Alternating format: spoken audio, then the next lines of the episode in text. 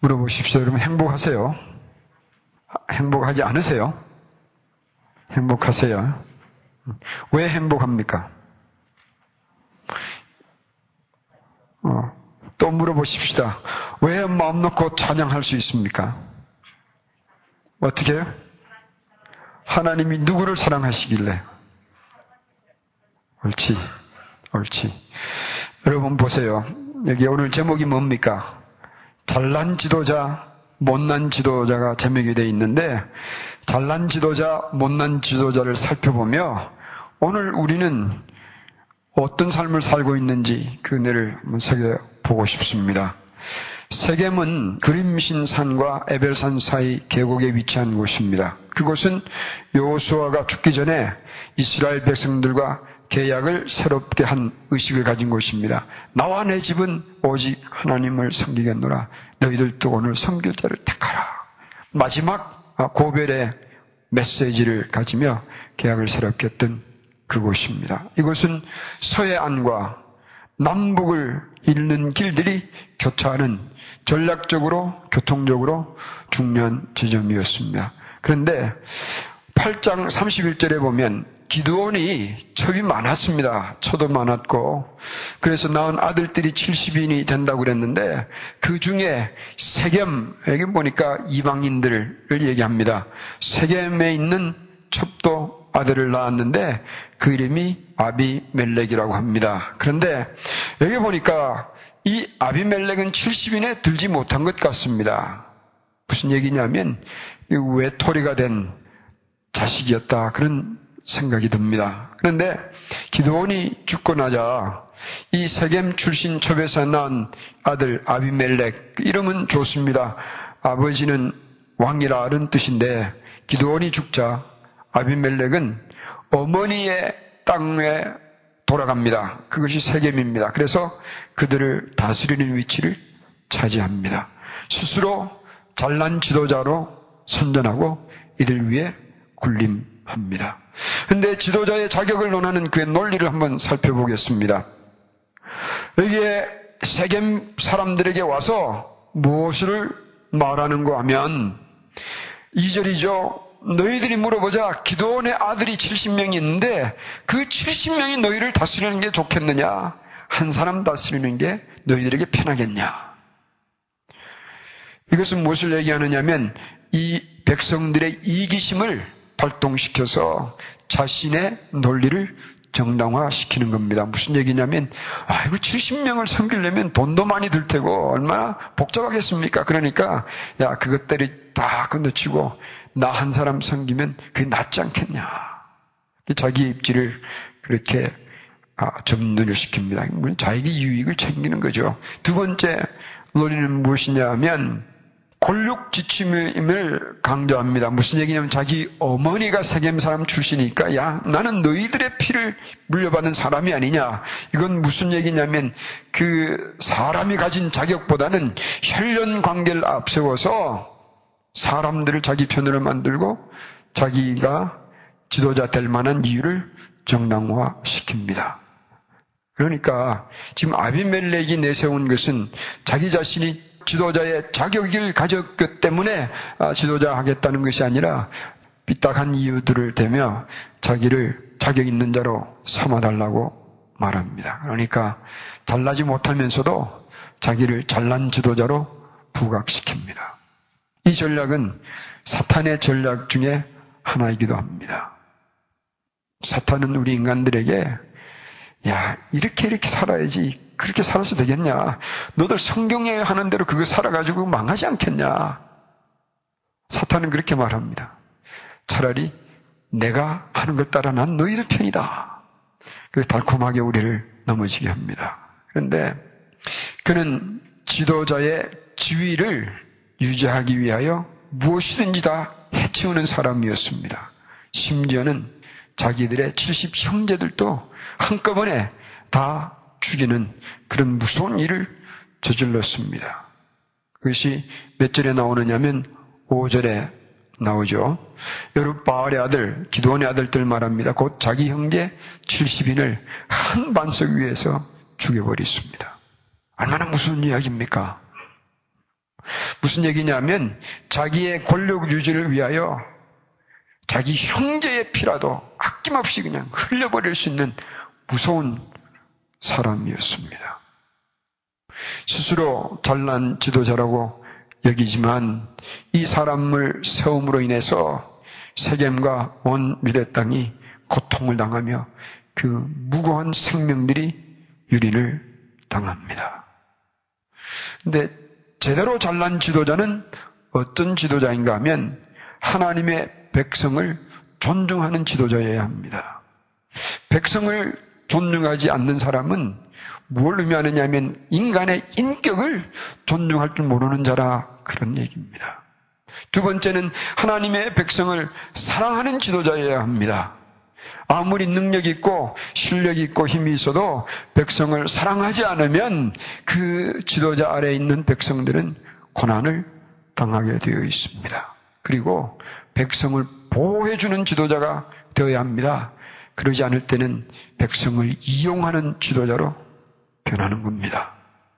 그래서 이 세겜 백성들은 아비멜렉에게 속았고 아비멜렉도 죄로 인해서 망하는 자가 되었습니다. 스스로 잘난 줄 여기는 지도자를 세우는 것도 위험천만이지만 이기적이고 혈련 중심적이며 자기의 소그룹적인 그런 욕망, 중심적인 욕망으로 지도자를 세우고 따르면 그 길도 망하는 거예요. 과연 참 지도자는 누구인가? 참 지도자는 어디서 찾을 것인가? 그런 지도자를 나는 어떻게 나의 지도자가 되게 할 것인가? 이 구장을 읽으면 우리는 그런 생각을 하게 됩니다. 두 번째는 못난 지도자 생각해 보겠습니다. 요담입니다. 요담은 기도원의 막내 아들입니다. 그런데 요행이도 이 아비멜렉의 손을 칼을 피해 도망할 수 있었습니다. 그런데 요담은 아비멜렉이 세겜에서 왕이 된 소식을 듣고 용기를 내서 세겜으로 돌아왔습니다. 그것인 7절에서도 시작됩니다. 요담은 그리심 산에 올라가서 소리를 높여서 세겜 사람들에게 나무들의 비유를 외칩니다. 대단한 용기를 가진 사람이었습니다. 거기서 낸 비유가 뭐냐면 야, 얘기를 좀 들어봐라. 나무들이 살고 있는데 나무들이 하루는 모여서 우리도 왕을 세우자 의논하고 감남나무에 가서 당신이 참 좋은 나무니까 우리에게 왕이 되어달라고 했는데 구절을 보면 감남나무가 대답하기를 나의 기름은 하나님과 사람을 영화롭게 하나니 내가 어찌 그 본분을 버리고 가서 나무들 위에 흔들리며 바람에 흔들리듯 요동하겠냐 거절했습니다. 그래서 또 나무들이 무화과 나무를 찾습니다. 그리고 무화과 나무에게 권했더니 무화과 나무도 11절에 말하기를 내가 할 일을 버리고 어디로 가겠는가? 거절합니다. 또 포도나무에게 갔습니다. 포도나무도 13절에 말하기를 내가 생산해야 할 중요한 일을 두고 어디 가서 뭘 하겠냐? 거절합니다. 그래서 마지막에 나무들이 가시나무를 찾아가서 권했더니 가시나무는 반갑게 왕이 됩니다. 너희가 참으로 내게 기름을 부어 너희 왕을 삼겠거든 와서 내 그늘에 피하라. 이런 비유를 주며 이제 요담은 하고 싶은 얘기를 합니다. 너희들이 아비멜렉을 왕으로 세운 것은 마치 가시나무를 왕으로 세운 나무들과 같으니 그 결과에 저주를 너희들이 받을 것이다. 17절입니다. 우리 아버지가 전에 죽음을 무릅쓰고 너희를 위하여 싸워 미대한 손에서 너희를 건져내었거늘 오늘날 너희들이 우리 아버지의 집안을 이렇게 대하는 것이 옳으냐? 그는 아비멜렉은 우리 형제들 죽였지 않냐? 그리고 너희들은 그 사람을 왕녀로 삼았구나. 만약 이 일이 하나님 보시기에 옳지 않으면 아비멜렉에서 불이 나와서 너희들을 불살을 것이요. 또 아비멜렉도 불에 살을 것이다. 대단히 용기를 냈습니다. 그런데 이 요담이라는 사람은 왜 못난 지도자가 되었는가 한번 생각해 보십시다. 그는 이 백성들에게 와서 뭐를 지적했는가 하면 잘못된 부분들을 지적할 줄은 알았습니다. 그러나 해결책을 제시하지 못했습니다. 그는 저주를 예언하였으나 축복의 길로 인도하는 길을 안내하지 못했습니다. 세계 사람 앞에서 그 사람들 위하는 것처럼 용기를 내긴 내었지만 그 다음엔 어떻게 했습니까? 두려워서 21절에 보면 자기 생명 지키려고 도망가 버렸으니 이는 백성을 위하여 자기 생명을 내놓을 만한 자가 되지 못합니다. 그러니까 이 요담도 지도자의 위치에 잠시 서긴 했어도 못난 지도자입니다. 만약에 세겜 사람들이 요담을 왕으로 세웠다면 어떻게 되었을까요? 그도 별볼 없는 사람이에요. 백성들의 이 곤란한 처지를 지적하고 말은 해놓고도 자기가 위험하니까 도망가 버린 지도자를 세웠으니 세운다면 이 사람을 세워도 고통당하지 않겠는가? 그 다음 이후에 22절에서부터 길게 아비멜렉의 망하는 내용들을 설명하고 있습니다. 시간이 없어 일일이 다 읽지는 못하겠습니다. 그러나 대충 정리를 해보겠습니다. 22절을 보면 아비멜렉이 이스라엘을 다스린 지 3년이 되어서부터 본색이 드러나며 이제 백성들이 어떻게 합니까? 하나님께서 악한 시를 보내서 백성들과 아비멜렉 사이에 발툼이 일어나고 반란이 일어나게 합니다. 그래서 28절을 보면 에베스 아들 가알이라는 자가 일어나서 아비멜렉을 대적하고 백성들을 선동합니다. 그랬더니 32절에 사겜 성읍을 지키던 수불 장관이 아비멜렉을 선동하여 가알을 치게 합니다.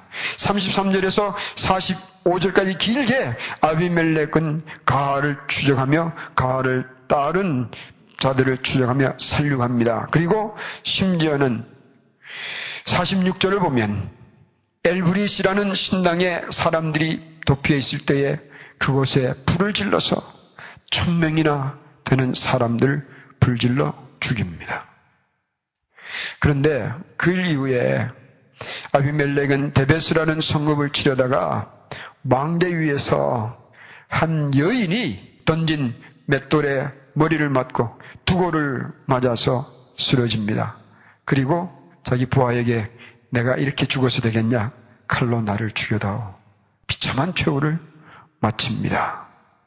이 내용을 성경은 57절에 이렇게 말합니다. 또 세겜 사람들이 56절을 보면 아비멜렉이 그 형제 70인을 죽여 자기 아비에게 행한 악을 하나님이 이같이 갚으셨고 또 세겜 사람들의 모든 악을 하나님이 그들의 머리에 갚으셨으니 여룻바알의 아들 요담의 저주가 그들에게 임하니라. 슬픈 인류 역사의 한 축소판이에요. 여러분 질문해 보십시다. 인류 역사에 선한 왕으로 존경받는 자들이 적지 않았지만 그들이 과연 인간을 참길로 인도하였던 선한 왕인가 따져본다면 인간의 기준으로는 선한 왕일 수는 있어도 하나님의 기준으로 볼 때 선한 왕은 아무도 없었습니다. 뭐 좀 잘 살고 백성들을 지켜주고 문화를 발달시키고 국력을 강화시키는 그런 것으로 선왕이다. 선한 덕을 끼친 왕이다라고 말할 수 있겠지만 그러나 그 백성들을 참 생명길로 인도할 수 있는 왕은 인류 역사에 아무도 없었습니다. 그리고 아무리 좋은 선한 왕이라도 다 자기 백성들을 남겨두고 죽어버렸습니다.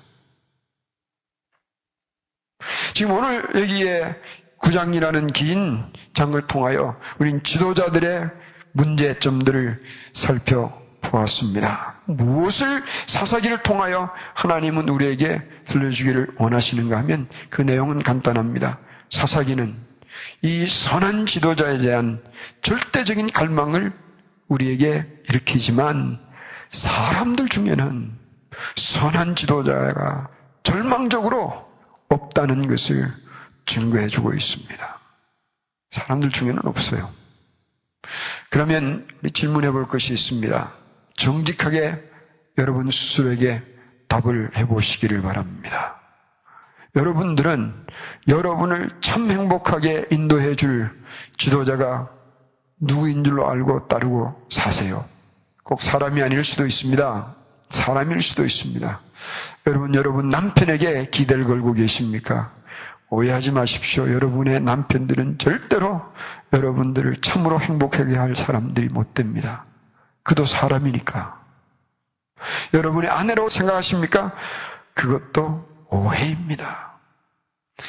인간은 우리가 사랑할 대상은 되지만 따를 자는 못 됩니다. 아니면 여러분이 가지고 있는 소유입니까? 여러분이 가지고 있던 걸 놓치면 여러분의 인생이 다 망해버릴 것 같이 두렵습니까? 아니면 여러분이 좀 가진 거 있어서 아직도 의지할 만한 배짱을 가질 만한 것을 가지고 있습니까? 오해하지 마십시오. 여러분이 가진 소유가 여러분을 바른 길로 인도하지 못합니다. 여러분의 재주입니까? 여러분의 건강입니까? 아니면 혹 여러분의 담임 목사입니까? 요즘 근래에 제 건강 일로 염려하시는 분들이 많은데 질문해 보십시오. 정말로 여러분들이 저 없으면 죽을 것 같아서 염려하십니까? 여러분 걱정하지 마십시오. 이 목사 없어도 여러분 잘 살 겁니다. 여러분 또 지나치게 적응하지도 마십시오. 이 목사 없다고 해서 여러분이 잘 되지도 않아요.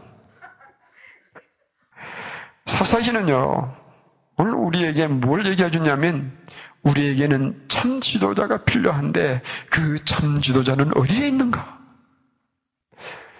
인간이 하나님을 떠나면 자유한 줄 알았습니다. 그런데 하나님을 떠나는 순간, 인간은 새로운 것으로부터 다스림을 받게 되어 있습니다. 그리고 가장 무서운 형태가 사람이 사람으로부터 다스림을 받는다는 것이 무서운 이야기예요. 히틀러가 쓴 얘기 중에 나는 내 민족을 위하여 인류를 위하여 나는 옳은 일을 한다. 그러나 내가 하는 일이 잘못되면 하나님께서 나를 저주해도 좋다. 이 무서운 사람을 인해서 온 인류가 아픔의 소용돌이 속에서 지냈던 세월들이 적지 않았습니다. 사랑하는 성도 여러분, 여러분들은 지금 무엇을 의지하고 따르고 사세요? 머리로는 예수님이라 하지만 참으로 여러분들은 예수님을 여러분의 인생과 모든 것을 책임져 주실 분인 줄 알고 그분만을 따르고 사십니까? 아니면 내 입으로는 말하지만 실제로 내 삶에서는 다른 것을 의지하고 따르고 사십니까? 젊을 때는 모릅니다. 내 재주로 다 할 줄 아니까, 생각하니까. 그런데 사람이 말이에요. 이게 참 희한하죠. 나이가 좀 들어보고 실패도 해보고 아픔도 겪어 봐야 이 처리를 드는 게 이게 미련한 거예요. 왜 젊을 때부터 깨닫지 못했을까? 그러면 우리가 참 지혜롭게 살 텐데, 그렇죠. 근데 여러분, 지금도 못 깨달으면 여러분 바보예요, 바보예요. 우리의 참 지도자는 누구인가? 우리를 영원히, 영원히 인도해 주시고 책임져 주시는 예수님 외에는 없습니다. 그래서 우리 주위에서 나에게 예수님이 나의 참 생명이시며 참 지도자인 것을 가르쳐 주시고 그분께로 안내하고 인도해 주시는 분들을 우리는 중요하게 여기는 겁니다. 그래서 교회에서 목사가 중요하고 그래서 여러분들의 가족과 누리를 담당하는 목자들이 중요한 겁니다. 저는 이 구장을 보며 행복한 여러분이 되시기를 바랍니다. 왜냐하면, 아하, 이 사람들은 잘난 지도자, 못난 지도자, 인간 지도자를 만나서 고생하였지만 우리는 참 지도자, 영원한 지도자, 예수님을 만나서 우리는 행복한 사람이 되었다. 이 고백이 여기서 일어나오면 참 좋겠습니다. 이 목사 믿지 마세요. 아시겠죠? 그렇다고 이 목사 무시하라는 말 아니다고 그랬죠? 이 목사가 여러분에게 증거해 드리는 우리의 영원한 지도자. 북한 사람들이 이 표현을 막 쓰는 거예요. 그래놓고 영원한 지도자가 아닌 죽어버린 사람들, 우리의 영원한 지도자, 그런 것이 아니라 우리를 영원히 책임져 주시마 약속하시고 참으로 영원히 책임져 주실 권세를 가지시며 우리를 영원히 사랑해 주시는 예수님이 우리의 지도자가 되었으니 두려워하지 말고요. 감사하며 모든 일에 찬양하며 기도하며 염려하지 말고 살아가시기를 주님의 이름으로 부탁드립니다. 이제 우리 교회에 있는 분들은 말이죠. 뭐 몸이 좀 아프거나 좀 사업에 좀 무슨 일이 생기거나 인생에 무슨 일이 생겨도 놀라지 않는 배짱을 지금쯤 가지고 계셔야 돼요. 여러분 가지고 계세요? 그래요. 그 배짱을 좀 가지고 사십시오. 그래서 이 엘파소의 거인들이 돼서 사시기를 주님의 이름으로 축원드립니다. 왜냐하면 우리가 따르고 믿는 예수님은 우주의 왕이시오. 영광의 주이신데 우리가 그 정도 통을 가지고 살아야 되잖아요. 그렇게 사십시다. 기도하겠습니다.